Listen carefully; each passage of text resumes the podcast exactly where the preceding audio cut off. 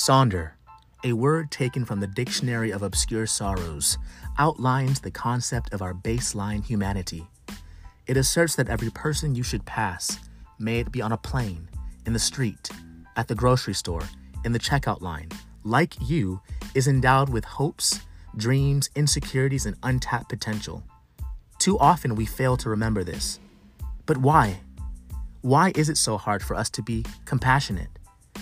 Sonder is my meditation, and to do it slowly is my life's mission.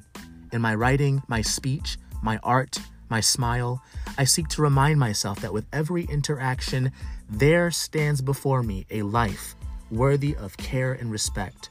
Sonder should remind us that we are just human and that we matter.